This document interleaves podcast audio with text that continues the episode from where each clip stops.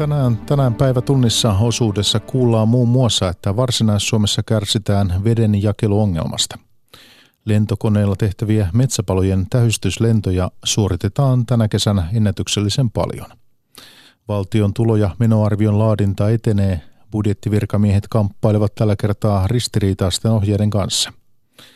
Suuri osa suomalaisista tyrmää kauppojen kassoilla myytävät muovikassit. Ja näiden aiheiden lisäksi puhutaan työttömyydestä ja työllisyydestä. Päivätunnissa osuuden kokoaa Mikko Jylhä, hyvää iltaa.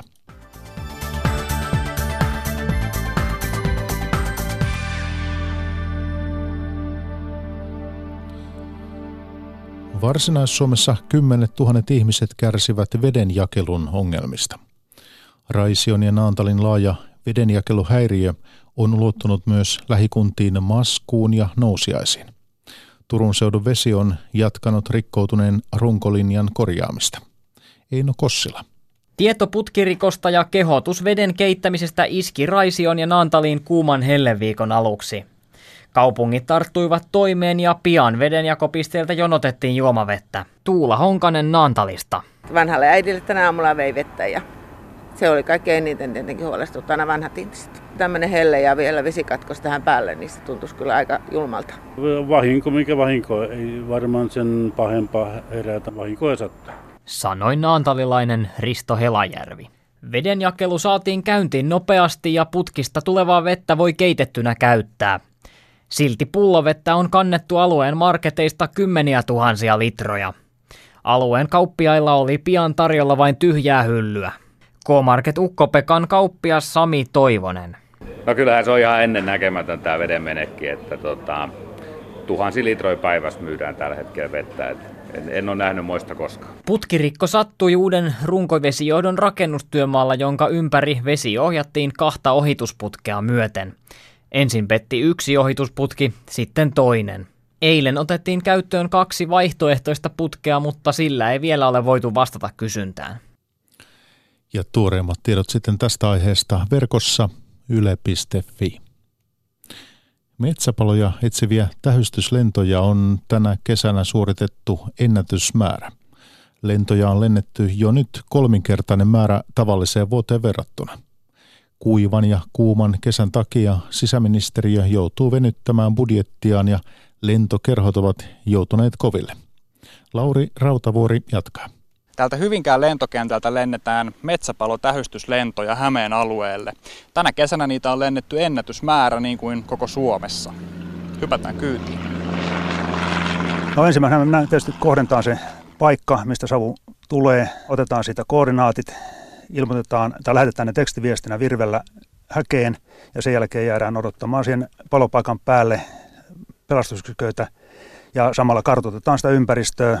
Kulkureittejä sinne, vedenottopaikkoja ja tuulen suuntaa ja mahdollisia vaaratilanteita, jos siellä on asutusta lähellä tai muuta tällaista, niin osataan niin antaa siitä sitten jo informaatio sinne maayksikölle. Kertoo Jukolan pilottien palolentovastaava Tero Nurmi. Suomen metsäpalotähystyslennoista vastaa Pohjois-Suomen aluehallintovirasto. Avi kilpailuttaa lentojen tekijät kerran vuodessa ja suurimmassa osassa maata tähystykset päätyvät paikallisten lentokerhojen vastuulle. Tämän vuoden heinäkuun loppuun mennessä metsäpaloja on tähystelty ilmassa jo yli tuhatkaksisataa kertaa. kaksituhattakymmenen-luvun keskiarvo on noin neljäsataa lentoa yhden kesän aikana. Kuinka poikkeuksellinen kesä tämä on ollut? No kyllä tämä on tässä mun lentohistorian aikana, tämän yhdentoista vuoden aikana ollut erittäin poikkeuksellinen. Lentoja on ollut paljon ja kuivia kelejä. Sisäministeriö antaa aville vuosittain puoli miljoonaa euroa määrärahaa lentoja varten. Tänä vuonna budjetti ylittyi jo toukokuussa. Sisäministeriö takaa, ettei lennoista tingitä, vaikka se on tänä kesänä joutunut myöntämään niihin reilusti toista miljoonaa euroa. Joillain lentokerhoilla on silti ollut vaikeaa. Pelastusylitarkastaja Mika Kurvinen Pohjois-Suomen avista. Käytännössä se vaatii se, että tähän toimintaan pääsee maksamaan, niin seuralla lentokone ja varakone ja neljä lentäjää per reitti ja tähystäjiäkin menee. Palkkaa lentokerhojen pilotit eivät tähystyksistä saa, mutta työ on silti vaivan arvoista. Tero Nurmi. No kyllähän sitä hyvä mieli jää, että siinä on jotain hyödyllistä saanut aikaa ja tota, sen pystyy estämään tai rajoittamaan sitä ainakin sitä tu- valtavaa tuhoa, mikä saattaa tulla siitä, kun se pääsisi valtoon mennään siellä leviämään. Valtiovarainministeriö julkistaa ensi viikolla ehdotuksensa valtion ensi vuoden talousarvioksi. Budjetin valmistelijoille satelee ristiriitaisia neuvoja. S A K:n ekonomisti kiristäisi varakkaiden verotusta, mutta veronmaksajat kiittelee hallituksen verolinjaa. Pekka Kinnunen. Valtion ensi vuoden tuloja ja menoja lasketaan nyt talouden hyvässä myötätuulessa.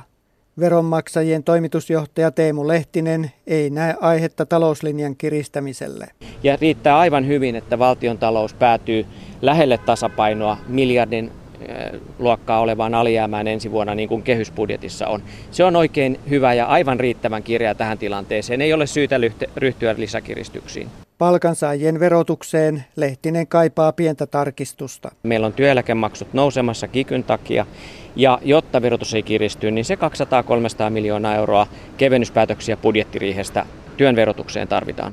S A K:n ekonomisti Patricio Laina säilyttäisi työn verotuksen ennallaan, mutta hän kiristäisi pääomien verotusta. Tässä voitaisiin esimerkiksi varallisuusveroa ottaa käyttöön, kiinteistöveron pohjaa laajentaa maa- ja metsätalousmaahan, pääomatulojen verotusta kiristää ja niin edelleen. Eli tällaisia kaikkia uudistuksia voitaisiin kyllä tehdä, joka, joka sitten kokonaisverotusta, verotuloja lisäisi. S A K:n ekonomisti arvostelee Sipilän hallituksen työelämälinjauksia. No varmaan tärkein neuvo olisi se, että, että luovuttaisiin ainakin tästä alle kahdenkymmenen henkilön yritysten irtisanomissuojan heikennyksistä tai helpotuksista. Veronmaksajien Lehtinen toivoo hallitukselta kannusteita osakesijoittamiselle. No, sijoitussäästötili yksinkertaisesti mahdollistaisi sen, että voit myydä ja ostaa osakkeita sen tilin puitteissa ja verotetaan vasta sitten, kun rahat nostetaan tililtä ulos. Ja tämä tasapuolistaisi tilannetta merkittävästi, eli ihan tavallinen osakesäästäjäkin pääsisi, tavallinen suomalainen, hyötymään tästä järjestelmästä. Valtiovarainministeri, kokoomuksen Petteri Orpo, on aikeissa tuoda uudistuksen hallituksen elokuun lopun budjettiriiheen. Puhutaan sitten työttömyydestä, puhutaan työllisyydestä. Suomen työllisyysaste nousi kesäkuussa seitsemänkymmentäyksi pilkku kahdeksan prosenttiin ja poliitikot riemuitsivat työllisyystavoitteen täyttymisestä. Kaikki eivät kuitenkaan suhtaudu näihin tuoreisiin lukuihin yhtä luottavaisesti. Työttömien keskusjärjestön toiminnanjohtaja Jukka Haapakoski. No, tilastokeskuksen tilastohan perustuu siihen, että työt, äh, tämmöiseen kyselytutkimukseen, eli ihmisille kysytään vaan, että oletteko te hakeneet neljän viikon aikana töitä ja olette te töissä. Eli se, sitten sellaiset ihmiset, jotka eivät ole hakenut töitä, mutta ovat sitten vaikkapa palveluissa, työvoimapoliittisissa palveluissa, niin ne on periaatteessa työttömiä, joilla on tarjottu tämmöistä palvelua ja sitä kautta he sitten niin tuota, pyrkivät pääsemään takaisin työmarkkinoille. Eli on olemassa tämä ikään kuin kyselytutkimus ja sitten on olemassa tällainen ää, ikään kuin virallinen T E-hallinnoima työllisyystilasto. Ja tässä T E-hallinnon työllisyystilastossahan ne luvut on paljon kuitenkin suurempia, nämä työttömyysluvut. Eli siellä, jos ajatellaan sitä työttömien työnhakijoiden määrä ja sitten sitä laajaa työttömyyttä, eli niitä henkilöitä, jotka on niin kuin myöskin näissä palveluissa, niin se, se laaja työttömyyden yhteissumma on semmoinen lähes neljäsataatuhatta työ, työnhakijaa. Ja, ja tämä on, tämä on niin kuin ehkä se, se mikä, mitä me ollaan niin kuin pyritty tuomaan esille, eli tässä, tämä, tämä ei ole vielä taltutettu tämä työttömyysongelma Suomessa missään nimessä, vaan vieläkin tarvitaan lisää töitä sen, että, että saadaan sitten, sitten nämä, nämäkin, jotka on näissä palveluissa sinä avoimille työmarkkinoille, että päästään sellaiseen tilanteeseen, jossa se työttömyys ei ole päässyt näin pitkäksi.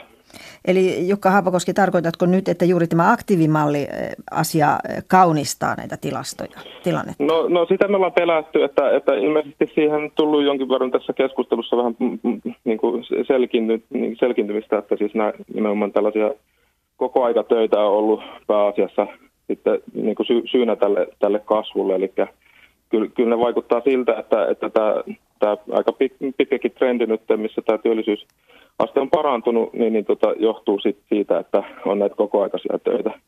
Tämä aktiivimalli ei ole sillä tavalla vaikuttanut siihen. Ja toki just tämä aktiivimalli voi vääristää sikäli, että jos sitten mennäänkin näihin, niin kuin näihin palveluihin mukaan, jotta vältetään sit sitä... sitä leikkausta, ja sitähän on nyt nä- näkyy tilastoissa, että siinä on tullut vuoden takaisin noin neljän prosentin kasvua, että, että kuinka moni on sitten näiden palveluiden piirissä. Niin, niin tuota, että toki tämä niin kuin osaltaan niin kuin kaunistaa sitten sitä, sitä kyselytutkimukseen perustuvaa tilastoa, eli sitä tilastokeskuksen tilastoa. Vielä kysyn uudestaan noista luvuista. Siis kun nyt tilastokeskus ja, ja työ- ja elinkeinoministeriö puhuvat noin kahdestasadasta, reilusta kahdestasadasta tuhannesta työttömästä, niin sinäkö mm. kaksinkertaistaisit tämän luvun? No joo, toki jos otetaan nämä mukaan, jotka on näissä palveluissa. Eli se laaja työttömyyden piirissä on kolmesataakahdeksankymmentäkuusituhatta ihmistä tämän TEMin työnvälitystilaston mukaan. Noin työttömien keskusjärjestön toiminnanjohtaja Jukka Haapakoski. Työttömiä on monenlaisia eikä työttömyyttä pysty kuvaamaan yhdellä luvulla, muistuttaa ennustepäällikkö Janne Huovari Pellervon taloustutkimuksesta. Palkansaajien tutkimuslaitoksen vanhempi tutkija Hannu Karhunen ei allekirjoita edellä kuultua Haapakosken kritiikkiä. Tutkimuksen keinoin ei voida osoittaa, että Suomen hallituksen toimet olisivat vaikuttaneet työllisyyden nousuun. Karhunen jatkaa. Ja toimittajana Päivi Neitiniemi. Siinä nyt ähm, Jukka Haapakoski äh, ei usko tilastokeskuksen lukuihin. Mitä mieltä olette hänen arvioistaan? Mm. Ähm, vaikka Janne Huovari ensin. No itse asiassa ne oli ihan oikeita, että meillä on tavallaan monenlaista lukua työttömyydestä. Että se virallinen työttömyysaste, ää, miten yleensä seurataan ja kansainvälisesti verrat, verrataan, niin siinä on aika tiukka kriteeri, että koska ollaan työttömiä. Sun täytyy olla aktiivisesti hakea koko ajan työpaikkaa ja olla myös heti työmarkkinoiden käytännössä heti työmarkkinoiden käytettävissä. Ja sen lisäksi meillä on paljon työttömiä ihmisiä, jotka ei täytä tätä kriteeriä. Et, et, et siinä mielessä tämä niin kun, kritiikki on ihan oikeaa, mutta kyllä me seurataan näitä kaikkia mittareita, että, että niin työttömyyskuva ei tule niin pelkästään kerrottua yhdellä mittarilla. Mutta katsotaan me mitä tahansa näistä mittareista, niin, niin tällä hetkellä työttömyys laskee niin kaikkien sekä tämän niin tiukan työttömyysasteen määritelmän mukaan, että sitten myös laajemman tota, työttömyysmääritelmän mukaan. No tuossa Haapakosken kritiikki kohdistui muun muassa tähän aktiivimalliin, että se tuottaa tällaista tila, tilastollista harhaa työllisyyden noususta, koska siinä mukana ovat esimerkiksi työkokeilussa ja kuntouttavassa työtoiminnassa olevat. Ne eivät ole enää siis työttömiä, vaan ö, niitä ei enää lasketa työttömiksi. Näin, näin ymmärsin hänen kritiikkinsä. Niin, niin, niin, onko tämä riittävän täsmällinen tapa kuvata työllisyyden kehitystä tai työttömyyttä, työllisyyttä? Hannu Karhunen. No ehkä on parempi niin kuin ottaa askel taaksepäin ja puhua siitä, että miten näiden eri tilastojen historia rakentuu. Että meillä on olemassa erittäin pitkä historia, puhutaan sen tilastokeskuksen tai TEMin luvuista. Että näitä on pitkään tilastoitu samalla tavalla ja näiden, näiden tilastojen taustalla on valtavat organisaatiot, paljon ää, asiantuntijuutta ja henkilöt tekee virkavastuulla. Jos ei No kymmenet, niin ehkäpä sadat henkilöt tekee näitä virkavastuuta. Siellä käydään aktiivista keskustelua koko ajan, että miten näitä tilastoja pitäisi paremmin kehittää ja kuvaako nämä tilastot todellisuutta mahdollisimman hyvin. Ja kaikki keskustelu just nimenomaan liittyy siihen, että onko nyt aktiivimalli esimerkiksi sotkemassa näitä lukuja. Mutta nyt jos näitä työllisyyden kasvua katsoo tällä hetkellä, niin näyttäisi, että mikään aktiivimalli ei sitä voi niin kuin pilata, sitä hyvää kehitystä. Eli nyt ehkä niin kuin itse välttäisin aika paljon sitä, että me tässä nyt murennettaisiin sitä niin kuin tämmöistä suomalaista uskoa näihin tilastoihin, koska meillä oikeasti on maailman parhaat tilastot ja meillä on erittäin hyvää henkilökuntaa työskentelemässä ympärillä koko ajan. Hannu Karhunen, täytyy sanoa, että sinä olet, nyt olet siis palkansaajan tutkimuslaitoksessa, mutta olet ollut aikaisemmin työssä tilastokeskuksessa ja sinua selvästi ketuttaa tämä tällainen arvostelu. Kyllä, että siis on niin hirveän helppo ulkopuolelta huudella kaikkea kepeästi, että kyllä mä niin kuin haluaisin haastaa välittömästi näitä henkilöitä, jotka niin kuin rupeaa väittämään mustaa valkoiseksi. Et, ja se, että jos joku ongelma on, niin että tosissaan pyritään aina ratkaisemaan. Ja näissä luvuissahan yleensä se ongelma on, että nämä tarkentuu ajan myötä. Eli me ollaan taas viisaampia puolen vuoden vuoden päästä. Ja se on semmoinen normaali rytmi näissä tilastoissa, että niitä aina päivitetään ja ne desimaalilleen tarkentuu oikeaan suuntaan. Entä Janne Huovari? Ja tämä keskustelu kun lähti tavallaan siitä, siitä juontuu, että niin kuin alkuvuodesta, kun tämä aktiivimalli tuli, niin, niin silloin esitettiin tämmöinen teoreettinen epäily, kun tavallaan aktiivimallissa sen työllisyysehdon pystyi täyttämään aika pienellä työnteolla, että meillä tulee nyt sitten paljon työntekijöitä, ää, uusia työntekijöitä, jotka on vain hyvin lyhyen aikaa töissä, että ne täyttävät tämän aktiivimallin ehdon. Ää, ja, ja siinä tapauksessa se työttömien niin kuin nuppiluku olisi antanut liian ruusuin kuvan. Mutta kun me pystytään tarkis, tarkastamaan tavallaan se katsomalla sit niin kuin, ää, sitä, että minkä tyyppiseen työsuhteeseen on työllistynyt ja sekä ää, työtunteja. Ja jos me katsotaan, että minkä tyyppiseen työsuhteeseen nyt viimeisen vuoden aikana on työllistytty, niin pääasiassa se tulee kokoaikaisista jatkuvista työ, työsuhteista, eli niin kuin ihan kunnon töistä. Ja, ja, ja samaten myös työtunnit on kasvaneet yhtä nopeasti kuin työpaikat. Eli jos, jos olisi tullut vain tämmöisiä ää, lyhyitä pätkäsuhteita, niin silloin työsuhteet olisi kasvanut nopeammin kuin työtunnit, mutta näin nyt viimeisen vuoden aikana ei ole. Eli siis todellakin vielä toistan sen. Tilastot, tilastotko eivät teidän mielestä ole kaunistunut sen vuoksi, että siellä on nyt näitä työkokeilussa olevia, joita lasketaan työ, työssä työllisiksi, vaan todellakin ihan kunnolla työ, työ, pitkäaikaisesti työllistyneitä. Kyllä, kyllä, joo, koska se niin kuin, et, et toki siellä on niin kuin, me työllistyy koko ajan myös niin kuin määräaikaisiksi, osa-aikaisiksi, mutta se suhde ei ole niin kuin muuttunut vuoden takaa niin kuin oleellisesti. Et, et pääasiassa suurin osa tästä työllisyyden kasvusta on tullut ihan kokoaikaisista jatkuvista mm. työsuhteista. No näitä työllisyyslukuja julkaisee sekä työ, työ- ja elinkeinoministeriö että tilastokeskus. Ja te, näiden kahden ö, luvuissahan on myös eroja. Esimerkiksi tuossa kesäkuussa ö, tilastokeskuksen mukaan työttömiä oli noin kaksisataatuhatta. Työ- ja elinkeinoministeriön mukaan työttömiä työnhakijoita oli kaksisataaseitsemänkymmentäkaksituhatta seitsemänsataa, eli ero on yli seitsemänkymmentätuhatta. Miksi moinen eroja? Eikö tämä syö juuri tilastojen luotettavuutta? Nyt tämä pikemminkin niin kuin ehkä korostaa tilastojen luonnetta, että tilastoja laaditaan erilaisilla periaatteilla ja säännöillä. Tässä on kaksi eri tilastoa, jotka kuvaa vähän eri asioita, mutta niillä on ollut yhtäläinen ö, ö, säännöstä, miten näitä eri tilastoja on kuvattu yli ajan. Mutta eikö molemmat eli kuvat työttömyyttä? Kyllä kuitenkin eri tavalla. Eli sitten me näitä avulla, kun ne on kuvattu yli ajan samalla tavalla, ne tehty samalla tavalla yli ajan, niin me voidaan katsoa, mihin suuntaan mennään. Ja nyt on menty paljon parempaan suuntaan. Eli ei ole olemassa mitään niin kuin absoluuttisia totuuksia, miten tilasto täytyy tehdä. Aina pitää tehdä valintoja, miten asioita mitataan. Ja tämä kaksi tilastoa heijastaa valintaa, miten työttömyyttä mitataan. Ja se, se liittyy siihen, että me niin kuin tavallaan tämmöiset yhteiskunnalliset ilmiöt harvoin niin kuin niitä pystyy puristamaan yhteen lukuun. Et, et, et, työttömiä on monenlaisia ja ei, ei niitä tavallaan niin kuin pysty kuvaamaan yhdellä luvulla. Ja, ja sen takia meillä onkin niin kuin monta lukua ja jos haluaa niin kuin saada monipuolisen kuvan siitä, mitä työmarkkinoilla tapahtuu, niin ei, ei riitä, että katsoo yhtä lukua. Et, et sen takia meillä täytyy olla niin kuin useampia, useampia lukuja ja useampia tilastoja. Et, et jos me voidaan seurata sitä ilmiötä niin kuin monelta kantilta. Janne Huovari Pellervon tutkimuskeskuksesta. Kuinka paljon tilastoissa on sitten todellisuudessa heittoa, kun sitten vuoden päästä katsotaan, että miten oikeasti oli? Kyllä ni- niihin liittyy ilman muuta. Ja nyt jos puhutaan tuosta tota,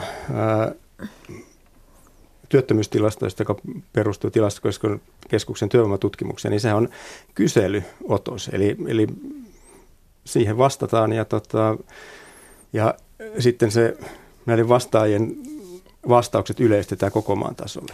Et ilman muuta siinä tulee niin kuin satunnaisvaihtelua, sitten siinä, tu- siinä on myös niin kuin suurta kausivaihtelua vuoden sisällä ja sitä sitten yritetään tasoittaa. Et se, mistä me ollaan kiinnostuttu, me yleensä katsotaan niin kuin kausitasoitettuja lukuja, että otetaan se vuoden sisäinen vaihtelu pois. Et kyllä siellä on paljon Öö, virhelähteitä tilastoihin liittyy ja sen takia yleensä on aika vaikea niin kuin pelkästään yhden kuukauden perusteella sanoa mitään tai edes yhden niin kuin tunnusluvun perusteella. Mutta jos katsotaan nyt tätä tilannetta, meillä on jo yli puoli vuotta ollut työllisyyskasvussa ja, ja kun tavallaan kaikki mittarit näyttää samaan suuntaan, niin kyllä me silloin aika varmasti ja nyt voidaan kyllä varmasti sanoa, että meillä on hyvä tilanne tällä hetkellä tai hyvään suuntaan menosta tilanne työmarkkinoilla. Mm, toistetaan nyt vielä, että tilastojen mukaan siis työttömyys alenee, pitkäaikaistyöttömyys alenee ja nuorisotyöttömyys alenee. No, mikä on työllisyyskasvun ö, taustalla? Hannu Karhunen. No totta kai, jos poliitikkoja kysytään, niin poliitikko vastaa, että totta kai heidän oma politiikka, mutta kyllä tästä on tämmöinen yhteisymmärrys, että tämä kansainvälisen kaupan kasvu ja vienti veti Suomen kasvuun, ja se suurimmaksi, suurimmaksi osaksi, valtaosaksi selittää tämän meidän nykyisen kasvupyrähdyksen.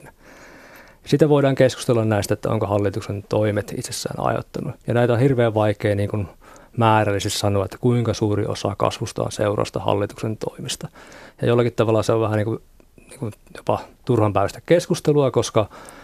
Nyt ei varmaan me... hallitus ole yhtä mieltä tästä no, asiasta. No, mutta sitten meidän pitäisi pikemmin keskittyä sitten tämmöisiin niin kuin vähän, vähän pidemmän ajan asioihin. Että... Mutta voiko todella, voiko todella osoittaa, että, että hallituksen toimilla on ollut merkitystä?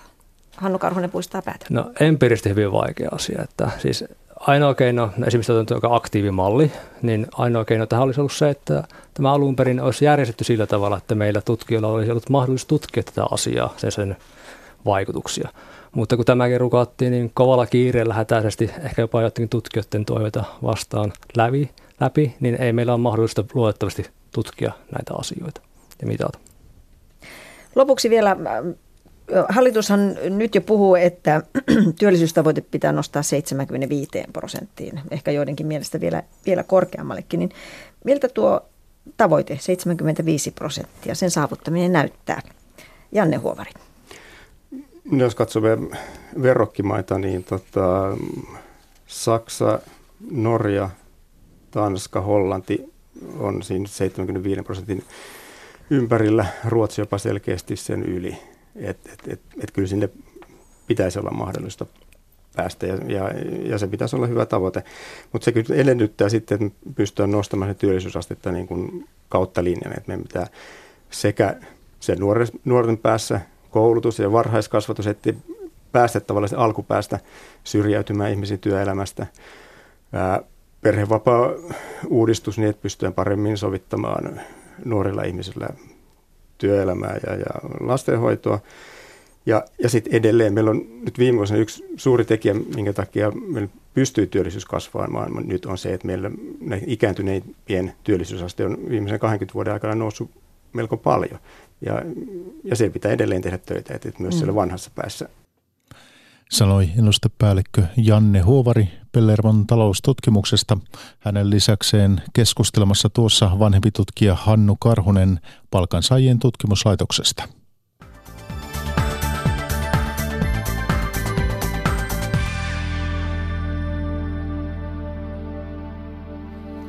Ja jatketaan aiheissa eteenpäin tässä päivätunnissa osuudessa.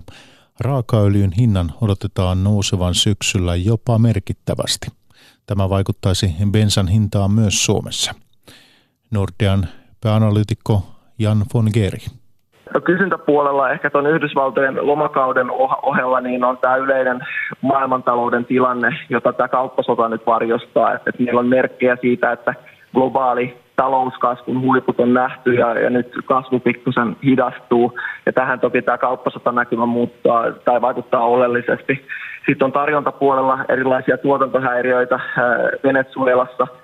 Iranin tilanne on hyvin epävarma siitä, että, että niin kun Trump vetäytyi tästä ydinsulkusopimuksesta ja haluaa sitä kautta estää Iranin öljyviennin, niin että, että nyt nähdään lähikuukausina, että kuinka tosissaan hän Hän on siinä, että hän yrittää estää myös muita maita, kuten Eurooppaa, tuomasta öljyä Iranista.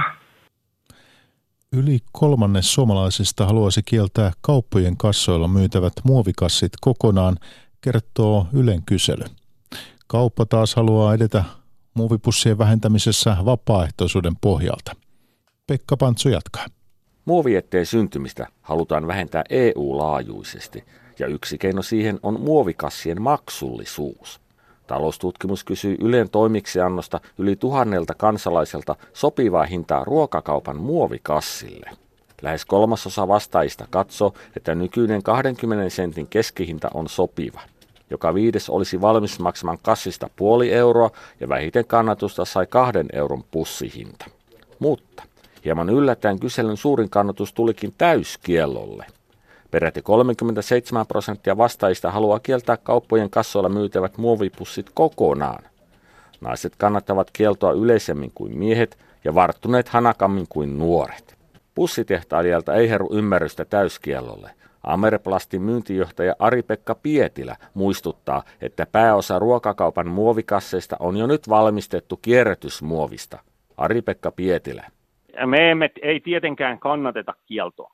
Että tutkimuksissa on kuitenkin todettu, että, että kier, kierrätys, kiertotalouskassi on ilma, ilmastovaikutuksiltaan paljon parempi vaihtoehto kuin paperi- tai bioja hajoava kassi Suomessa. Joten, joten niin kuin, tällainen päätös olisi ää, totaalisesti väärin niin kuin ympäristöä ja ilmastoa kohden. Eikä kauppakaan syty kieltolinjalle. Ryhmäpäällikkö Sari Ristaniemi S-ryhmästä.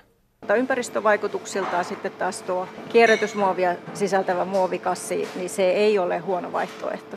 Eli ette halua kieltää muovikassien tarjoamista kaupoissa? Ei, me halutaan edelleenkin tarjota asiakkaalle vaihtoehtoja. Valta on siis jokaisen kauppa-asiakkaan käsissä. Helsinkiläinen Kari Kosonen. Totaalikieltoa en kannata, koska kiellot helposti jollain tavalla kierretään, että tulisi korvaavia tuotteita, jotka sisältäisi muovia. Ehkä sen sijaan kannattaisin roimaa hinnannostoa. Semmoinen reilu kaksi euroa olisi kohtuullinen hinta muovipusseille.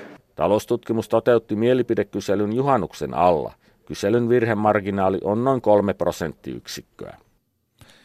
Keniassa on maailman tiukimpiin kuuluva muovikassikielto. Muovikassien myynnistä tai valmistamisesta voi saada jopa pari vuoden vankilatuomion. Seuraavaksi Kenia harkitsee jopa muovipullojen kieltoa, elleivät kenialaiset paranna kierrätystapojaan. Environment iko sawa kabisa kwa sababu wakati serikali ilitoa makaratasi ilikuwa inajaajaa kila mahali. Muovipussikielto on todella hyvä juttu. Ennen jätettä oli joka puolella ja viemärit tulvivat, koska sinne juuttui muovipusseja. Nyt ympäristö on paljon puhtaampi, mobiilirahayrittäjä Nancy Maali sanoo. Kenia yritti aiemmin jo kahdesti kieltää muovipussit, mutta tuloksetta. Nyt kieltoon ja koviin rangaistuksiin piti turvautua, koska mikään muu ei toiminut. Seuraava haaste ovat muovipullot, jotka lojuvat joka puolella ympäri kaupunkia. Jos mikään muu ei toimi, myös muovipullot voidaan kieltää, sanoo mies muovipussikiellon takana, eli Kenian ympäristöviranomaisen pääjohtaja Geoffrey Wahungu. Our problem is that we are only recycling eleven percent so far. Vain noin yksitoista prosenttia muovipulloista kierrätetään, koska meillä ei ole toimivaa lajittelua eikä kannustimia lajitteluun. Yksi pullojen kierrättäjistä on Jeremiah Dongo. Hän istuu pullojensa seassa Kiberaslummin laidalla ja punnitsee pulloja. Kilosta saa puolisentoista senttiä. Sillä ei rikastu, mutta sillä elää. Jos muovipullotkin kiellettäisiin, moni hänen kaltaisensa ihminen menettäisi elantonsa. Ndio nilikuwa naona si mzuri maana kuna wenye wanaenda wanapata riziki pale. Muovipullokielto ei saa tukea myöskään Edith Odiambolta. Hän paistaa tienlaidassa chapattileipää. Ennen Odiambo myy ne muovipusseissa, nyt hän on joutunut vaihtamaan paljon kalliimpiin paperipusseihin. So things like uh, fries. Olen joutunut nostamaan myymieni ranskalaisten perunoiden hintaa, hän sanoo. Jos muovipullotkin kiellettäisiin, tilalle pitäisi saada yhtä halpa vaihtoehto, hän sanoo. Mutta muovipullokielto olisi todella radikaali toimenpide. Geoffrey Wahungu toivookin, että siihen ei tarvitse turvautua. Haasteena on saada sekä ihmiset että pullojen valmistajat mukaan kierrätystalkoihin. We need a generational change in attitude towards segregation. Olemme optimistisia, mutta emme voi odottaa. Ihmisten asenteiden täytyy muuttua ja sen pitää tapahtua nopeasti, sanoo Wahungu. Nairobista Liisella Lindström. Ja lähetyksen lopuksi vielä rajan taakse Sortavalaan, jossa kaupungin suomalaishistoriaa tuodaan esille seinämaalauksien kautta. Maalaukset on varustettu Q R-koodilla ja niiden toivotaan antavan tietoa kaupungin historiasta niin nyky-Sortavalan nuorille kuin kaupungissa vieraileville matkailijoillekin. Pekka Niiranen jatkaa. Sodassa menetettyä Sortavalaa on sanottu suomalaisen arkkitehtuurin ulkomuseoksi. Eliel Saarisen ja kumppaneiden suunnittelemia taloja on vuosien varrella maalattu jos jonkin värisiksi, mutta erityisesti vanhoja puutaloja on kaupungissa säilynyt runsaasti. Nyt tätä suomalaisten Sortavalaa tuodaan esille seinämaalauksien avulla. Yksi seinän päätyyn kasvokuvansa saaneista on Gustav Winter, joka aikoinaan toimi kaupungin yleisen sairaalan ylilääkärinä. Maalauksen tehneellä nuorella taiteilijalla Olga Kvashinalla on tekemiselleen yksinkertainen selitys. Tämä ihminen on tehnyt paljon kaupungin hyväksi. Kunnioitamme ja kiitämme häntä tällä tavalla niistä hyvistä asioista, joita hän on tehnyt. Kvashina on tehnyt maalaukset talojen seiniin talkoolaisten kanssa joukkorahoituksella. Yksi maalauksista on tehty Venäjän valtionsyyttäjän paikallistoimiston pihalle, kun taas Sortavalan vanhan rautakaupan pihalta löytyy kuva rakennuksen suomalaisesta suunnittelijasta, arkkitehti Uno Ulberistä. Sortavalan piirihallinnon apulaiskulttuurijohtajan Jekaterina Kuljevan mukaan ideana on tuoda esille kaupungin suomalaista historiaa.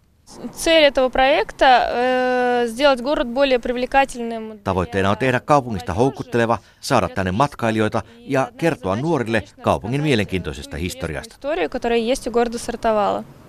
Jokaiseen maalaukseen on laitettu häkkyrältä näyttävä Q R-koodi, jota skannaamalla pääsee kustakin kohteesta hakemaan netistä lisää tietoa. Ulberg esimerkiksi suunnitteli Sortavalaan kahdeksan rakennusta, joista kolme on kuvattuna seinämaalauksessa. Sortavalan rautakauppa, Pohjoismaiden Yhdyspankin konttori ja Suomen Pankin haarakonttori. Niistä kaksi on tavallaan yhä alkuperäisessä käytössä. Yhdyspankin talossa toimii nykyisin Venäjän postipankki, kun taas Suomen Pankin entistä pankkiholvia hallinnoi nykyisin Venäjän valtionpankki.